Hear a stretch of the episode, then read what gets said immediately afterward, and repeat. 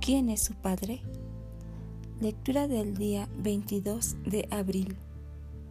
Por lo tanto, si alguno está en Cristo, es una nueva creación.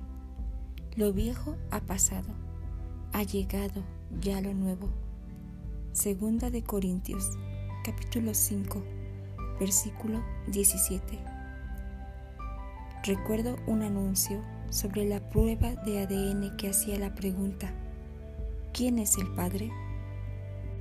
Pueden tomar su ADN y de mil millones de personas en la Tierra, la probabilidad de que su ADN coincida con el de alguien más que no sea de su familia es tan ínfima que es inconcebible. De la misma manera, cuando le entregó su vida a Cristo, la escritura habla acerca de que se le convirtió en una nueva criatura. Nació en una nueva familia, entró a un nuevo linaje.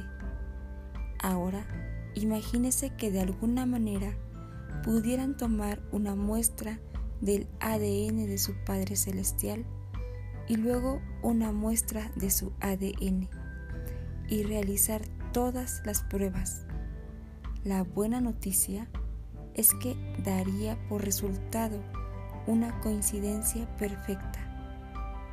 Probarían sin lugar a dudas que usted es hijo de Dios. Usted tiene su ADN, proviene de un linaje real.